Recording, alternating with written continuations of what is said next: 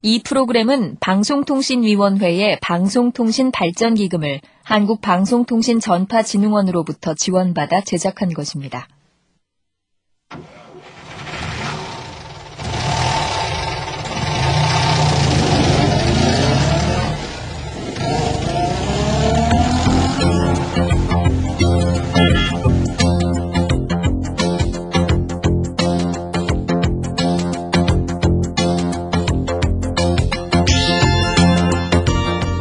CBS 특집 다큐멘터리 먹고 살만하십니까? 대한민국 월급쟁이 생태 보고서 오늘은 그 마지막 시간으로 더 나은 삶을 위한 조건들 편을 보내드립니다.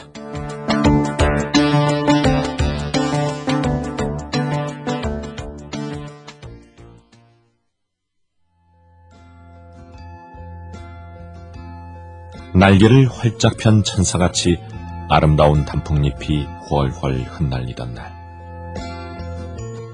때이른 겨울옷을 입은 한 여위고 고단한 젊은이가 내일 있을 면접을 준비하고 있었다.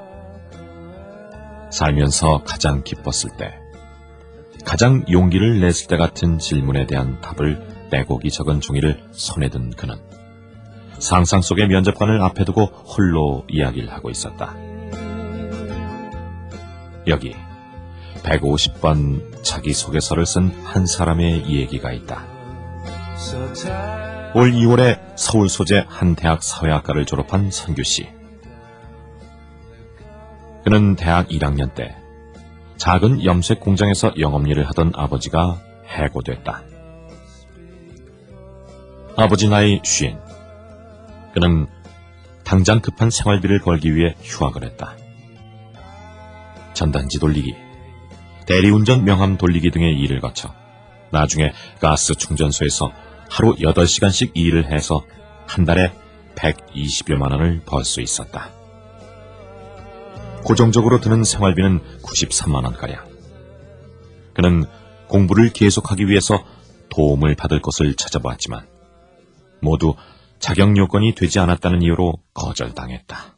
아버지도 이제 그 일이 잘렸다고 해갖고 놀 수는 없으니까 대리운전 같은 거 하기는 시작했는데 뭐 하루에 많이 벌어봐야 막 3, 2, 3만 원. 뭘 신청하려고 하면 제가 또 뭐 일하는 그런 고용 연령이라든가 뭐 그런 거 돼갖고 또 차상위 계층도 안 된다 그러고 뭐 안 된다 그러고 그래갖고 뭐 손 벌릴 데가 없었어요. 그렇지만 벼룩 시장에서 일자리를 구하면서 그는 대학 중퇴의 학력으로는 한 달에 월급 100만 원 이상은 받을 수 없다는 것을 알게 됐고 한 학기 등록금을 마련해서 복학했다.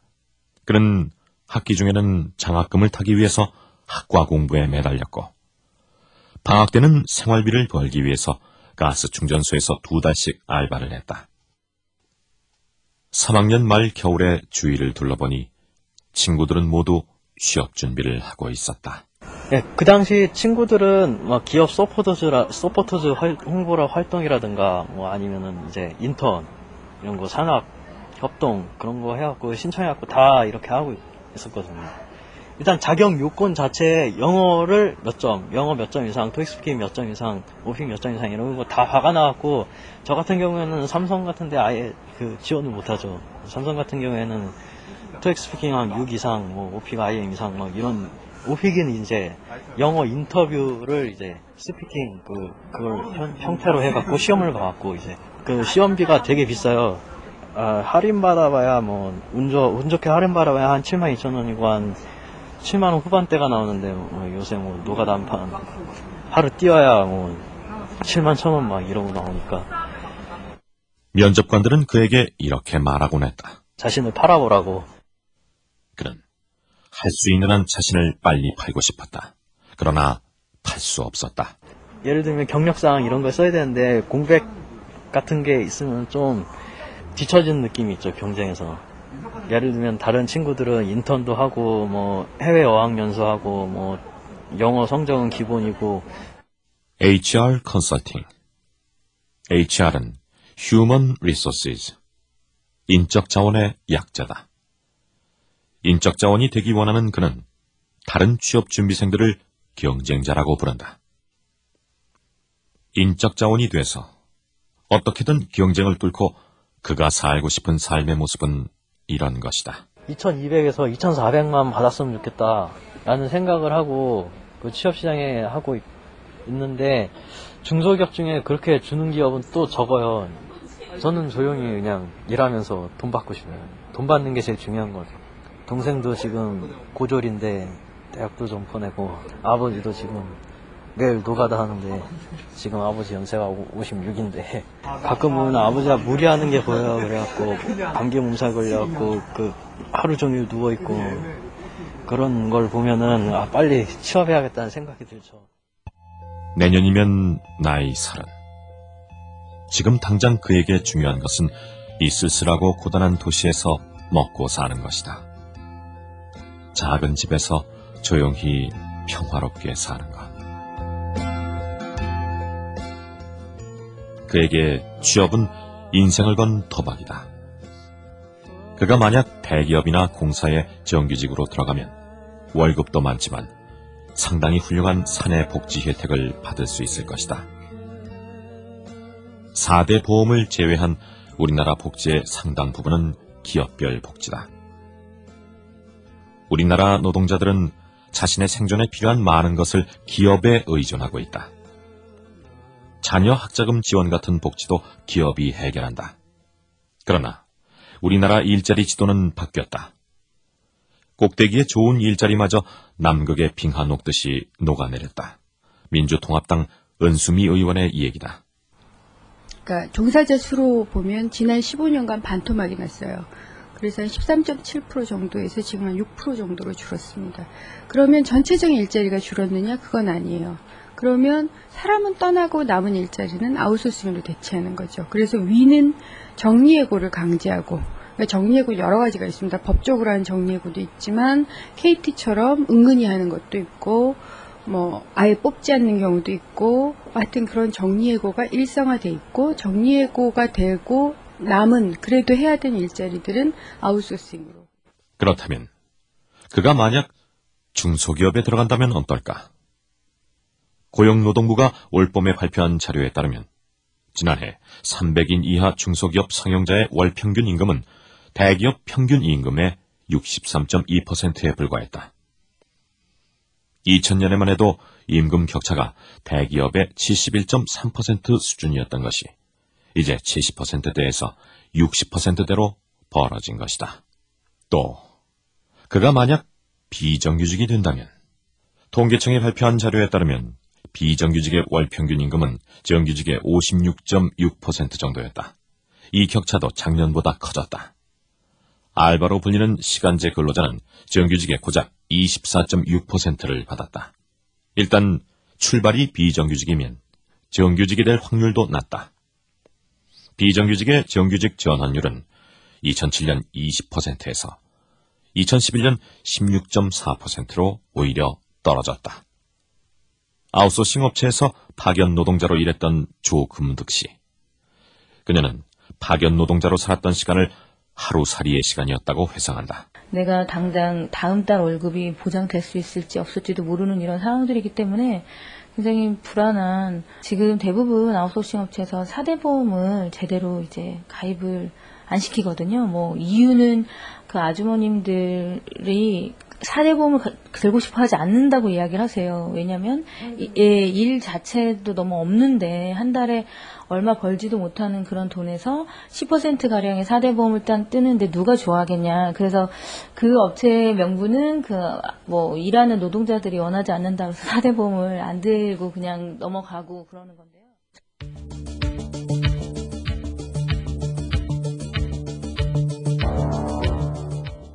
결국 선규 씨가 꿈꾸는 효도하고 가족을 돌보며 사는 평온하고 조용한 생활이 가능하려면 임금 격차 같은 불평등은 줄어야 하고 나쁜 일자리는 개선되어야만 하고 좋은 일자리는 늘어야만 한다.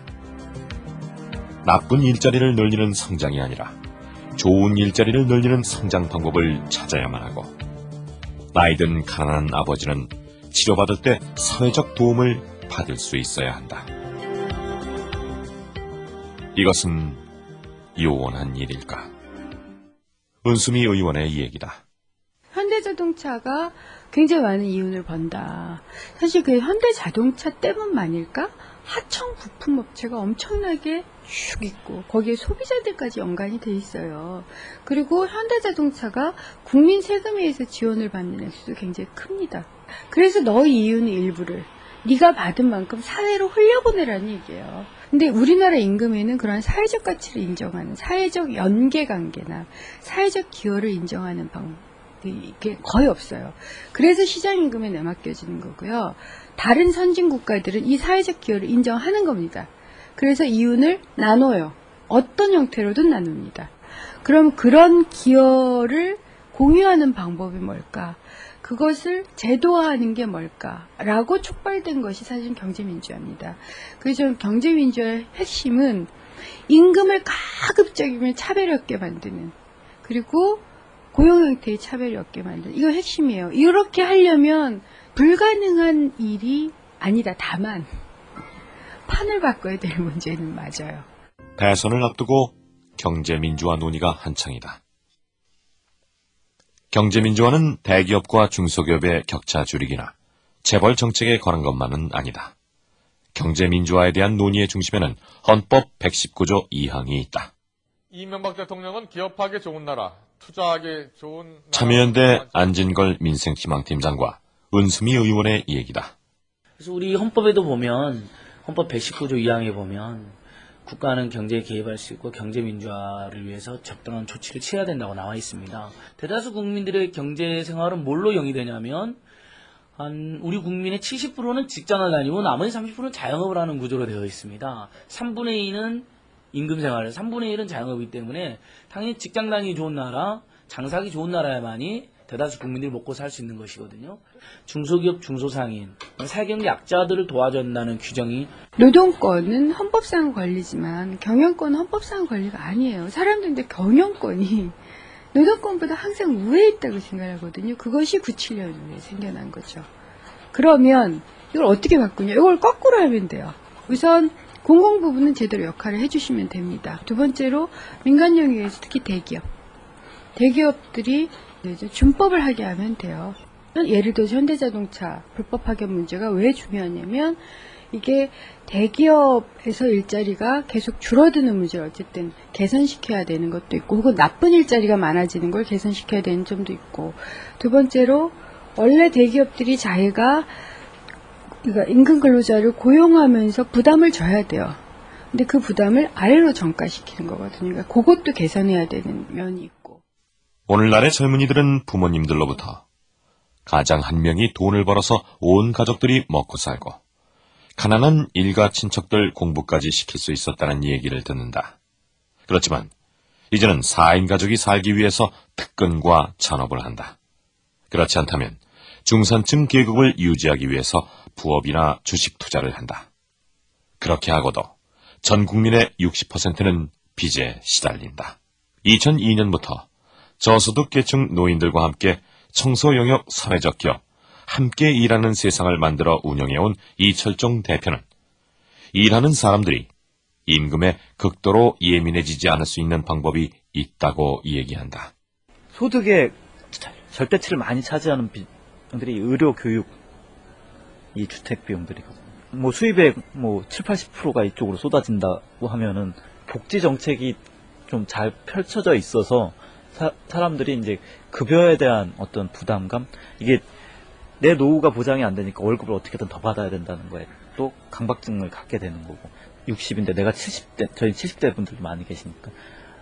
내가 내년에 여기 일할 수 있을까? 참여연대 민생희망본부 이현옥 변호사는 워킹푸어를 없애기 위해선 주거비, 교육비, 의료비, 통신비 등 가계의 필수 지출에 대해 정부의 개입을 늘려야 한다고 말한다. 우리 그런 통계는 많거든요. 우리도 그렇고 미국도 그런데요. 소득이 줄어도 주거비하고 교육비는 별로 줄이기가 어렵다는 겁니다. 애는 내가 못 벌어 또 빚을 내서라도 애는 공부를 시켜야 될 거 아니야. 이런 소박한 우리 서민들 중에 생각이에요. 그러니까 빚을 내서 이렇게 쓰게 되는 거죠. 사람들한테 그 계층적 지위를 유지하면서 살 수 있도록 만들어 주려면 이런 필수 비용들이 적절하게 좀 통제가 되고 일본은 너무 높으니까 등록금 같은 경우에 등록금 상한제 같은 거에서 너무 높게 받지 마라. 그 주거비 같은 것도 역시 마찬가지죠. 주거비 같은 경우에도 우리가 뭐 공공임대주택을 많이 좀 보급을 해줘가지고 공공임대주택을 좀 싸게 모든 걸 임금으로 포함시키지 말고 필수 비용에 대한 공적 통제, 공적 개입, 공적 지원. 그러나 이런 제도와 규칙들 외에 바뀌어야 할 중요한 것이 한 가지 있다. 그러나 고용 문제를 둘러싼 노사 간의 불신은 여전히 남아 있습니다. 경기 불황이 일본 사회는 노동면에서 한국과 닮았다. 고이즈미 정권 이후 성역 없는 구조 조정이 진행됐고 어떻게든 기업을 살려서 경제 불황을 탈출하자는 생각으로 정규직 고용의 파이는 줄었고 비정규직 비율은 높아졌다. 미끄럼틀 사회, 격차 사회. 이것이 일본을 가리키는 말이었다. 프리터 출신으로 일본 젊은이들의 고용 불안, 빈곤 문제에 대해 지속적으로 글을 쓰며 프리터들의 노동조합 조직화에도 관여하는 작가 아마미의 카린의 얘기다. 일본은 어떻게 하면 행복할 수 있을까? 그걸 전혀 모르는 상황이에요. 90년대에는 좋은 직장 가고 좋은 대학 가면 개인적으로는 행복했어요. 대충 일을 해도 어찌어찌 결혼도 하고 집도 사고 노후도 보장받았죠. 그렇지만 이 시스템은 붕괴됐어요. 지금은 어디를 향해서 무엇을 노력해야 하는지 알 수 없는 상황에서 모두가 불안을 느끼고 있죠. 아무런 확신도 없이 무엇을 해야 하는지를 몰라요. 직장인들 사이에는 과로사 아니면 빈곤이란 차조 섞인 농담도 있다. 두세 개씩 바이터, 즉 아르바이트를 하면서 자유롭게 사는 것처럼 보였던 프리터들은 미래를 위한 저축을 전혀 하고 있지 못하는데도 조건이 나은 일자리를 찾기는 점점 더 어려워지고 있다고 느낀다.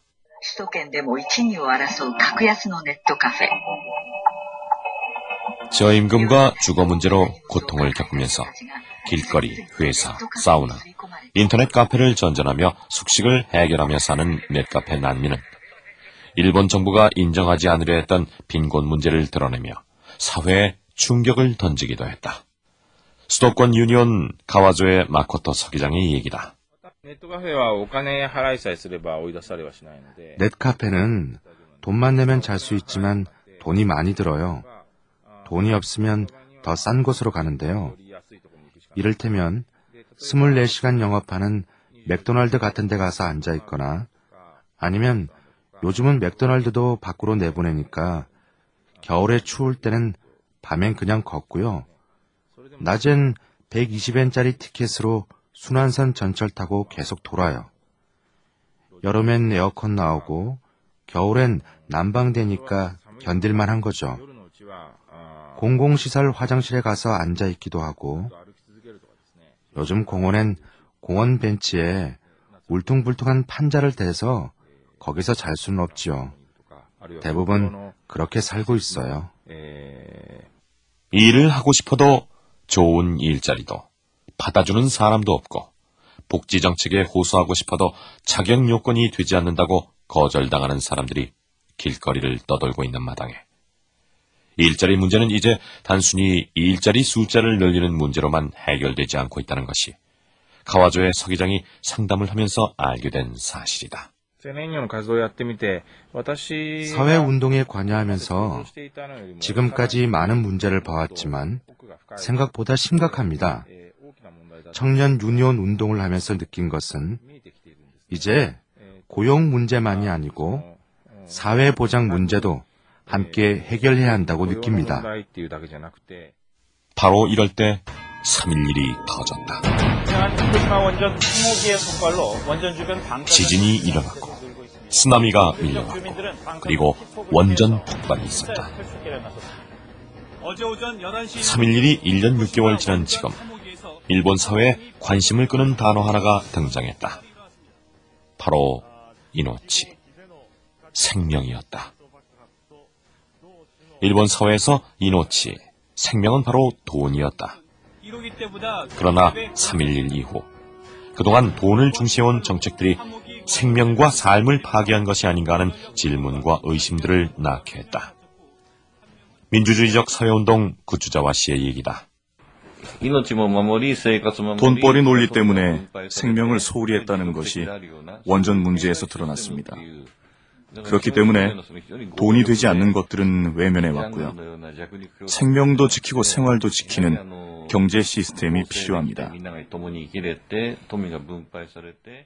서로가 서로를 밑으로 끌어내리는 하향 평준화 사회가 아니라 서로가 서로를 조금씩 위로 올려주는 상향 평준화 사회를 만들기 위해서 일하고도 가난한 사회에 제동을 걸기 위해서 노동법, 헌법을 준수해달라고 사회 안전망을 강화해달라고 요구하는 시민이자 소비자, 노동자인 한 사람 한 사람의 목소리가 이제 우리의 유일한 희망, 가능성, 출발점이 될 수 있을 것이라고 반빈곤 네트워크를 조직한 활동가 유아사 마코토는 이야기한다.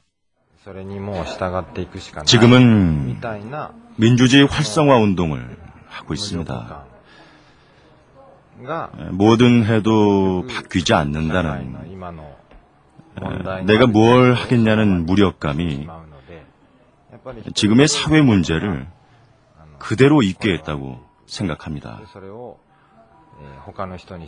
한 사람 한 사람이 목소리를 내고 빈곤층만이 아니라 노동자, 학생도, 주부도 다 함께 목소리를 높여서 결과적으로 사회 구조를 바꾸는 것이 중요합니다. 원전 사고를 겪은 일본 사회에 던져졌던 질문을 우리 사회에도 던져볼 수 있다. 믿고 있던 가치가 마치 쓰나미나 지진이 덮친 것처럼 원전 사고가 일어난 것처럼 무너지는 순간에 우리는 과연 바뀔 수 있을까? 바꾼다면 무엇을 바꿀 것인가?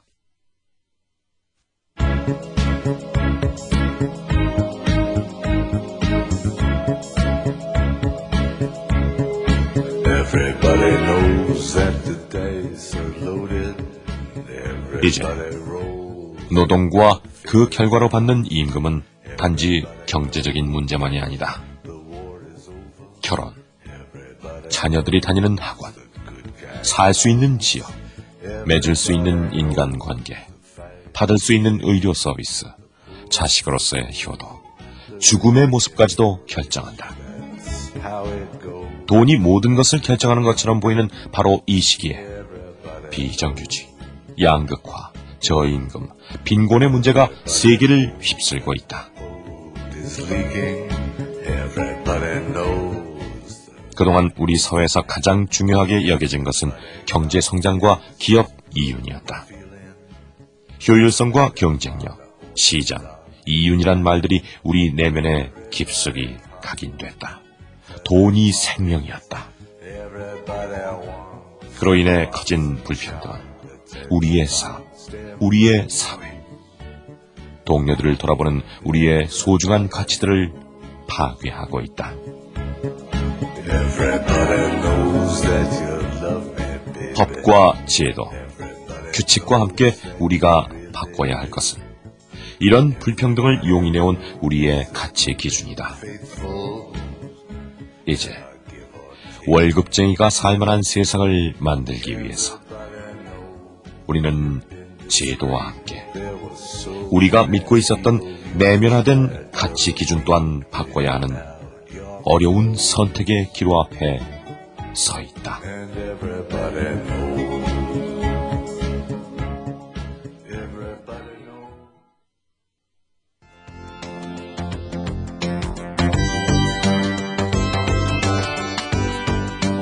CBS 특집 다큐멘터리 먹고 살만하십니까?